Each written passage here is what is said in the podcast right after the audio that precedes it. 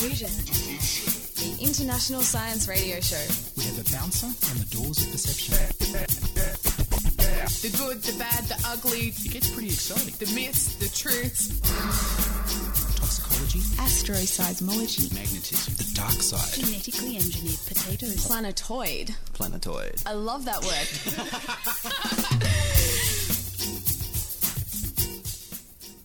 Hello and welcome to this week's Diffusion Show, broadcast hot and fresh straight from the ovens here in Old Sydney Town.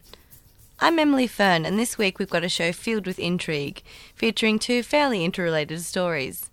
John August reviews the highly controversial program The Global Warming Swindle and Current Climate Change, whilst Patrick Ruby cools our heels with a story about winter sports.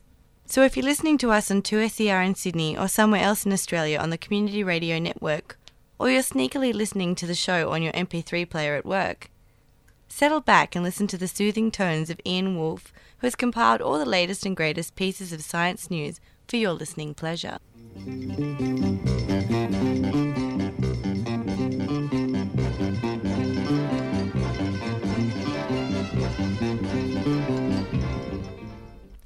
The Australian Audiovisual Archive is now online at australianscreen.com.au.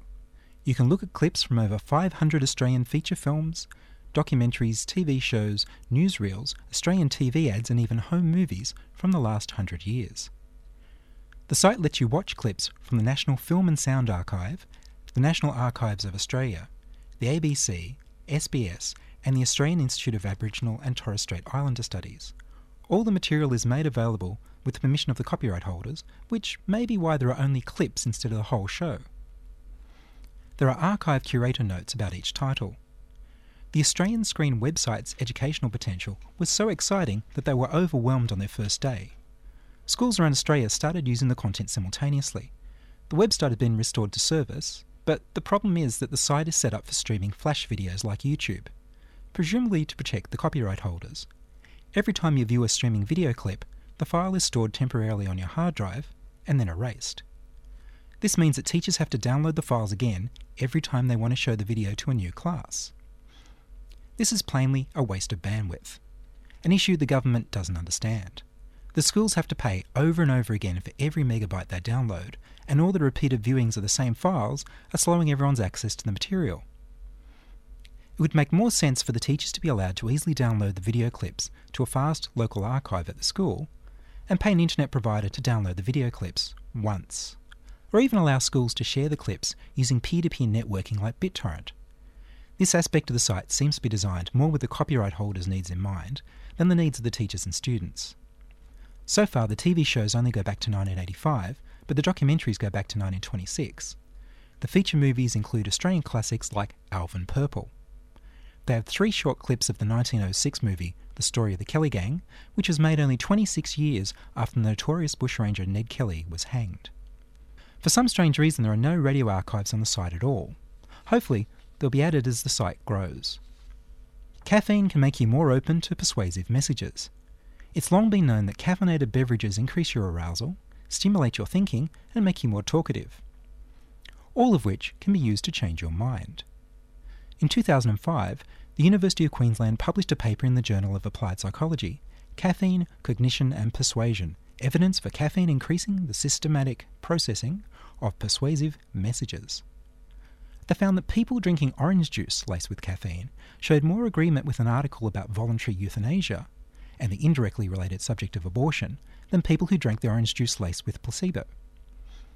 They waited 40 minutes for the buzz to kick in before they read the articles. A second experiment showed strong arguments to some people and weak arguments to others to see how much systemic processing, or what I like to call thinking, had occurred. Thinking occurred for both caffeinated and placebo drinkers, but was greater in those with a buzz. However, the thinking was all in the direction of the arguments that were presented.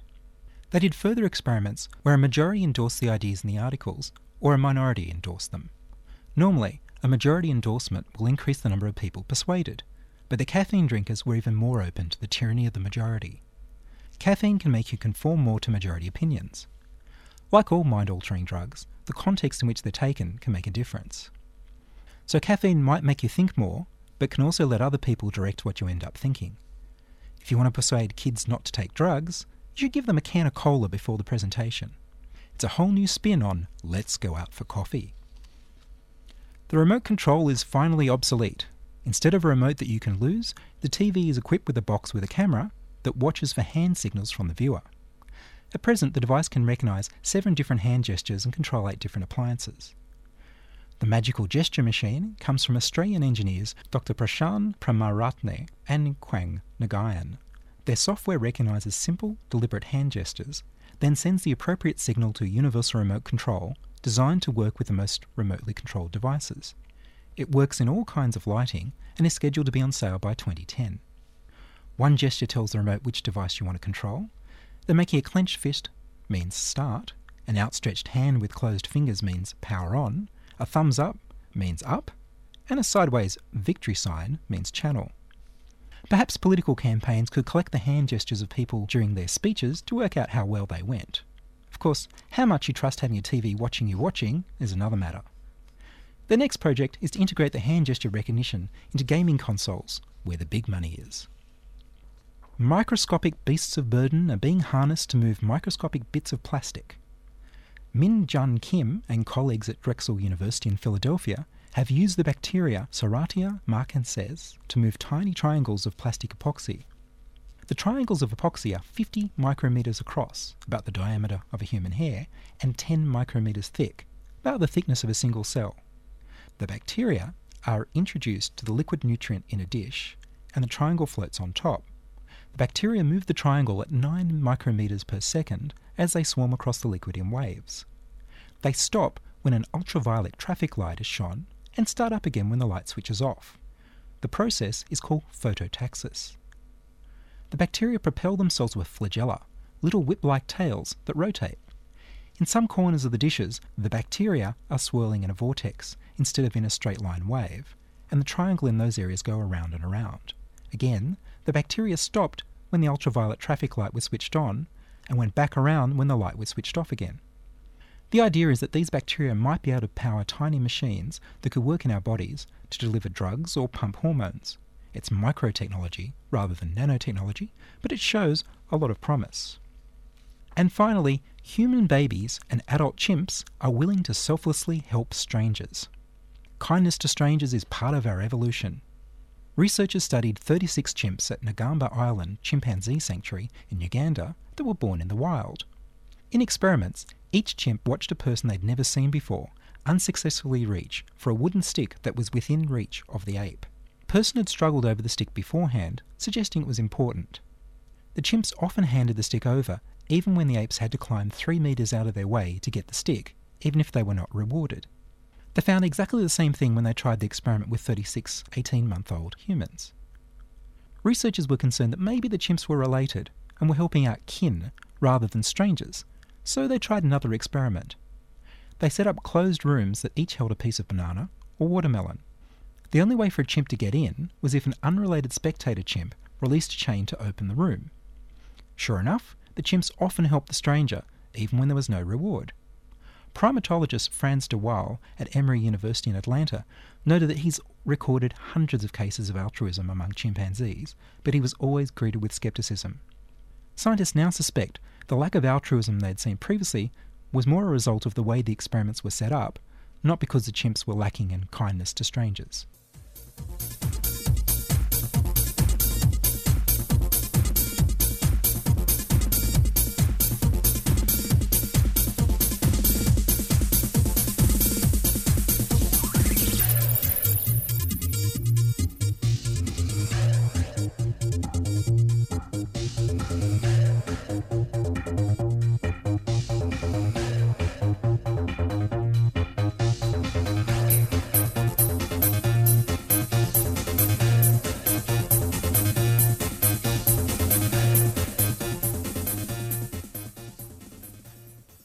Thank you, Ian. I know I'll rethink my next coffee with the boss, look sideways at my television, and make sure to flip my TV the bird at election time.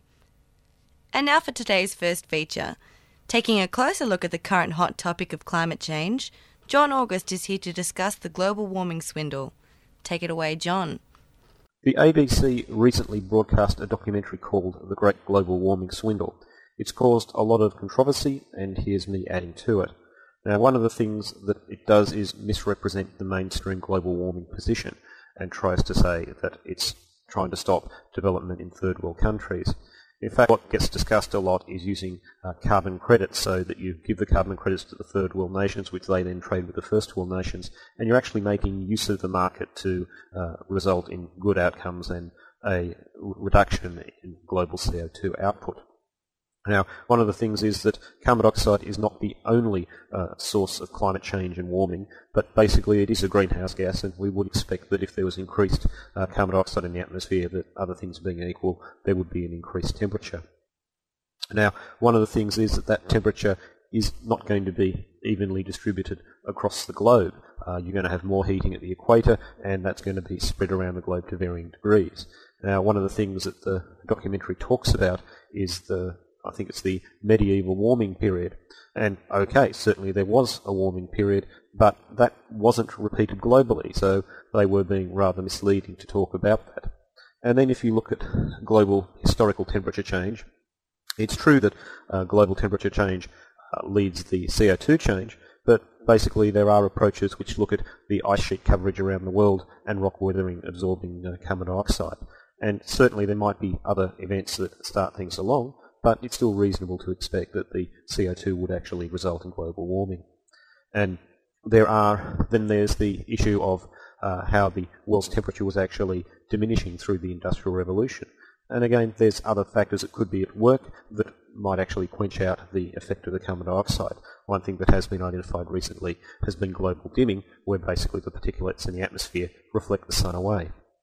Now, one of the things that the film does actually uh, look at are some researchers who seem to have been hard done by, and that is certainly a source of concern. There's a, a researcher in France who's been looking at uh, malaria, and he basically says that his position has been misrepresented by the IPCC. And you know, I'll certainly take the take the researcher at his word, and that, that's uh, certainly something that's of concern. But I don't think it's actually undermining a lot of the picture that is behind global warming. Then you also have some researchers who uh, have, have been marginalised and harassed and so on based on the positions that they're putting forward, which is challenging global warming. Now, I'm certainly sympathetic to those researchers. I don't agree with what they're saying, but I certainly don't believe that they should be ostracised and that basically, uh, if I assume that they're wrong, that basically that sort of thing should actually come out through the scientific process. So, you know, there are some points that the film is making that is valid, but they're actually rather small in number compared to the distortions that are actually present. But it is something that I think is good to be broadcast, even though it's wrong. I don't think the mere fact that something is wrong should stop it from being broadcast. And you know, hopefully people will think about it and discuss it and actually discover why it is wrong. Um, I think I hope I'm adding a little bit to that, but there's obviously a lot more to this documentary than I'm able to uh, cover in the few minutes that I have. So I encourage you to have a look at the, the internet. There's particularly an, interesting reference uh, on uh, Wikipedia, and there's many other places to look. Certainly a topic of great concern for all of us. Thank you, John, for those interesting points. On a lighter note, up next we've got Patrick Ruby with the science of snow sports. So go ahead and kick your heels up with Patrick.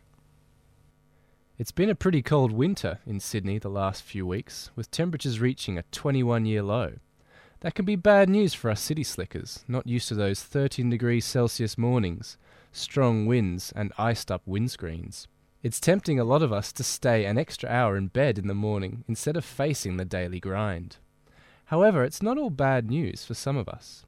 Australia is having one of its best snowfalls in years, particularly in the skiing hotspots of Mount Hotham, Perisher Blue, Thredbo, and Falls Creek, there's been more snow this July than in the whole of the last season.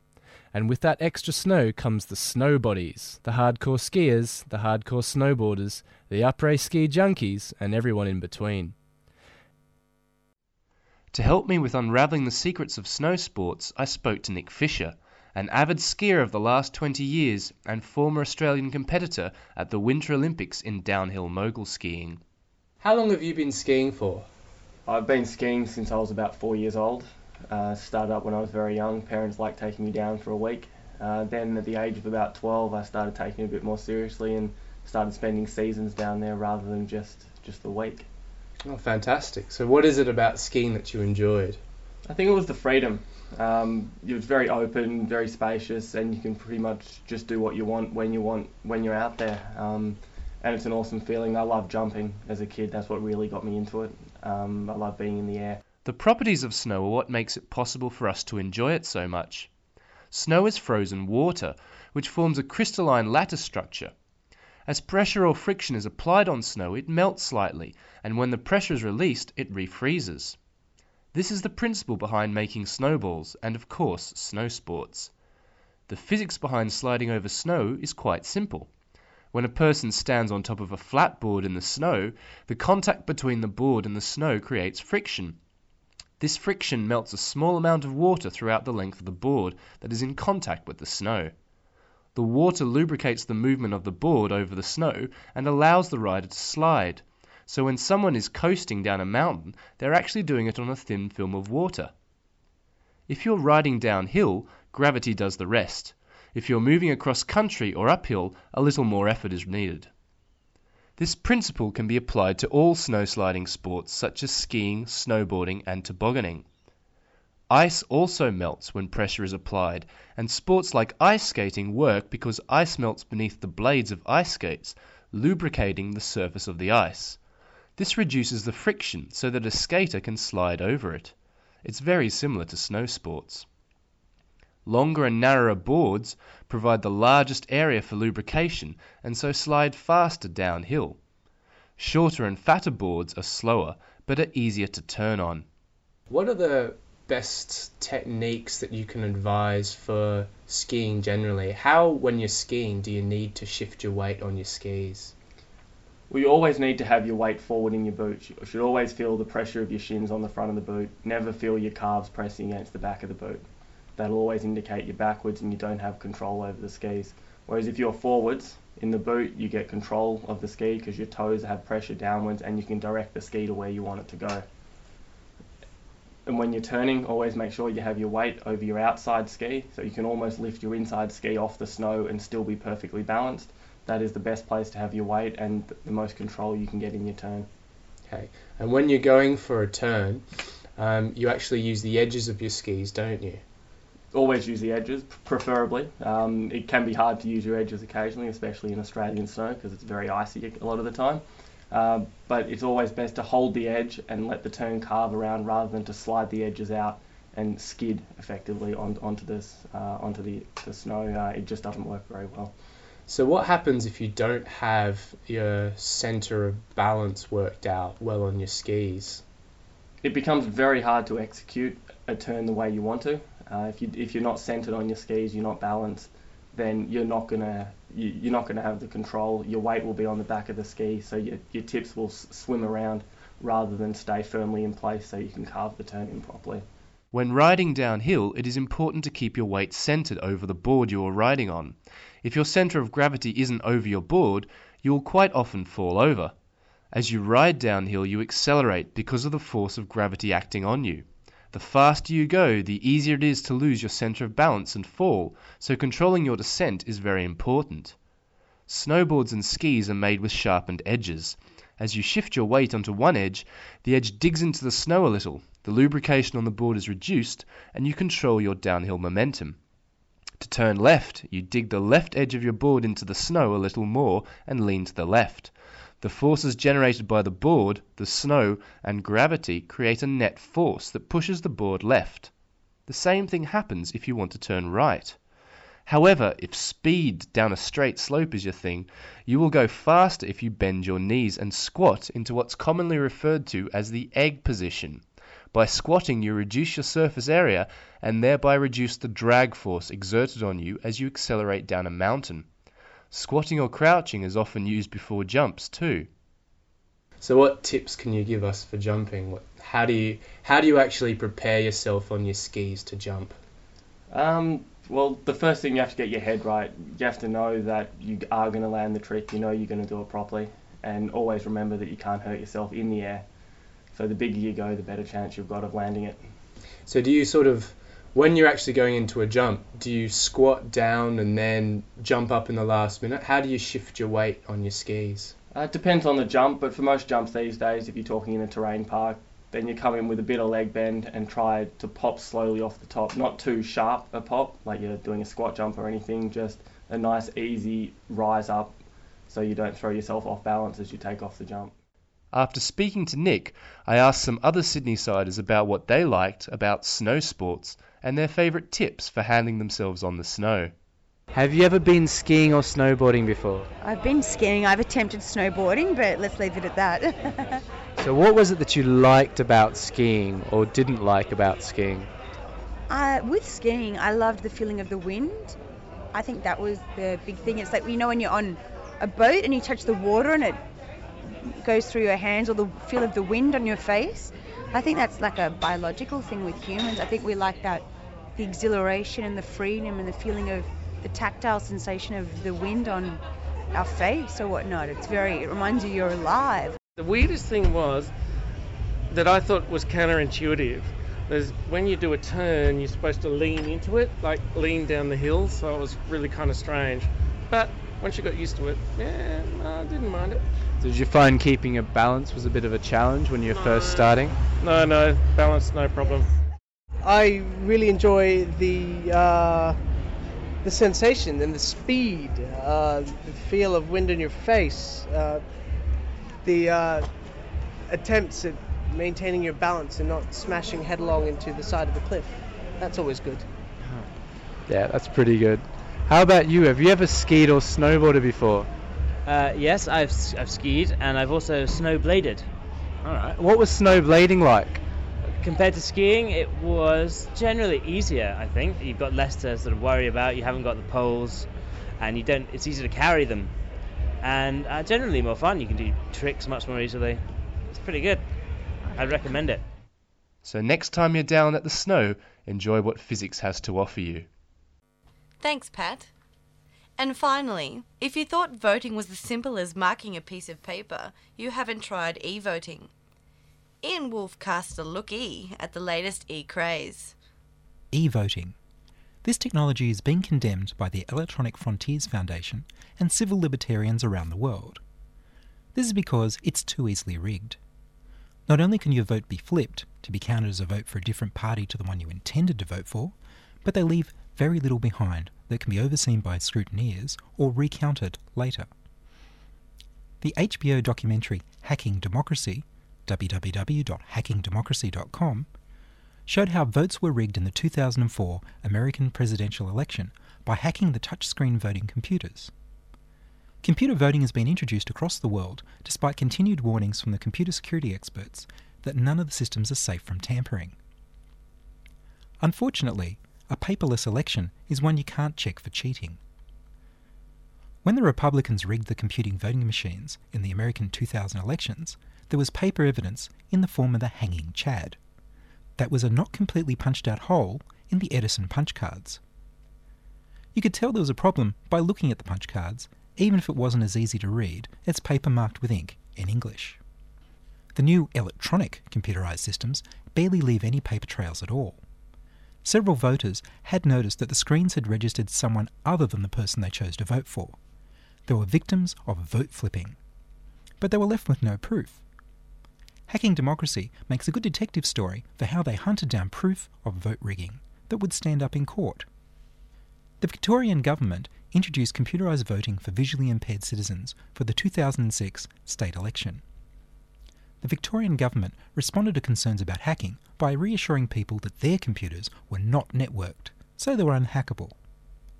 The Australian military have also offered e voting for soldiers serving overseas using the Defence Secure Network. There's the issue of whether there is any advantage to electronic voting for the voter. In Brazil, it was for illiterate voters to be helped to vote. In India, it was to prevent voting fraud. In America, they claim that the counting is faster. For some disabled citizens, it may be more accessible than even a braille printed ballot paper and a braille typewriter. However, the idea that accurate vote counting is faster with e voting hasn't been proved. Switzerland manages to count 7 million paper and ink votes by hand in just six hours in every election. If there are any persuasive arguments for e voting, then it's essential that the systems be as open and transparent as possible, or at least as much as the paper and ink voting system. This means the software cannot be secret and proprietary. There are problems with what to do when people report the screen is voting for the opposite of their intentions. In the US, vote flipping victims have been told it was their own fault, or that it was a calibration error that just happened to always vote Republican. In Will County, in the state of Illinois, the voting computers were hit with the Windows Sophos virus. Of course, by March 2007, visually impaired Australians will all have a computerised access card, identifying them to the police and the government. The government suggests that the card could identify the user to a computer for their anonymous secret ballot. The computer would then read the ballot paper out to the voter through earphones so they could register their vote on a braille keyboard. The best computing voting systems leave a paper trail for the auditors. These systems spit out a ballot paper marked with ink for the voter to check before the vote is cast.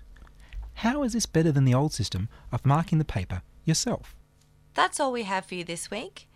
You may now go about the rest of your week with an overinflated ego, knowing that you are in possession of a greatly enhanced sciencey understanding. If you want to contact the Diffusion team about any stories from today, or if you just want to tell us which diffusioner you're the biggest fan of, you can email us at diffusion at 2ser.com.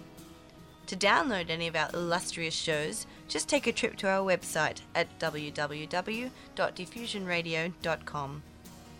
This week's show was a colourful mix of some of the usual suspects Patrick Ruby, John August, and Ian Wolfe, and it was skillfully produced by Diffusion heartthrob Ed Pollitt. We'll meet you back here same time next week for another show of Diffusion. I'm Emily Fern. Have a great day. God's glue It's gonna get stickier till it's been a long, hot summer. Let's get undercover.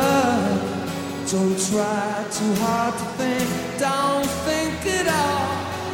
You're not the only one staring at the sun, afraid of what you'd find if you step back inside. Just deaf and dumb, staring at the sun. I'm Not the only one who's happy to blind.